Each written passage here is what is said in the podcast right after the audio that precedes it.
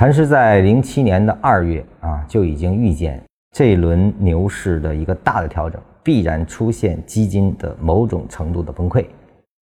那么实际上也是这样啊，市场从六千一百点啊跌到了一千六百点，一年之内的下跌毫无任何的反弹啊，持续的下跌。那么怎么造成的啊？实际上我们去反观历史，你会发现，在四千点到六千点这一段，恰恰就是开放式基金大发展的时期。而后呢，下跌成立之后啊，开放式基金的快速缩水被大量赎回。助推了调整的加速以及调整的蔓延，啊，所以基金的运行方式，如果你不能了解，你就不知道应该在什么时候去买基金，应该在什么时候卖基金。基金是什么？基金实际上就是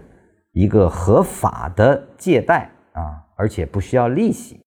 啊，它是由众多的基民在一个时期内啊，因为看好后市，不断的涌入。使其基金份额快速膨胀，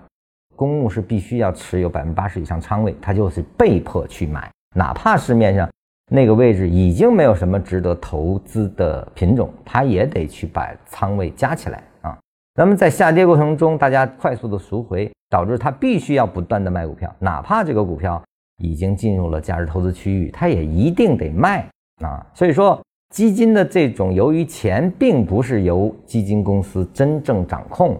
那么群体型的申购和赎回必然引发市场的大的动荡啊，这才是基金在整个市场中助涨上涨以及助推下跌的核心原因所在啊。所以呢，禅师说这个就是基金的最大的严重了违反投资要点的命门。啊，也就是他的钱不是他的，啊，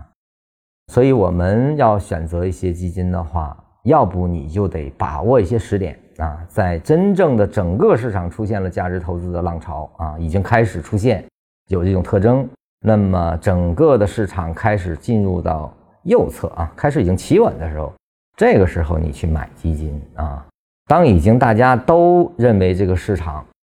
有无限风光的时候，也就是说所谓的大顶的时候，这个时候你再来赎回，也就是说你是利用基金的管理来完成了你的资产管理，因为它能帮你持得住啊，这才是利用基金最好的办法。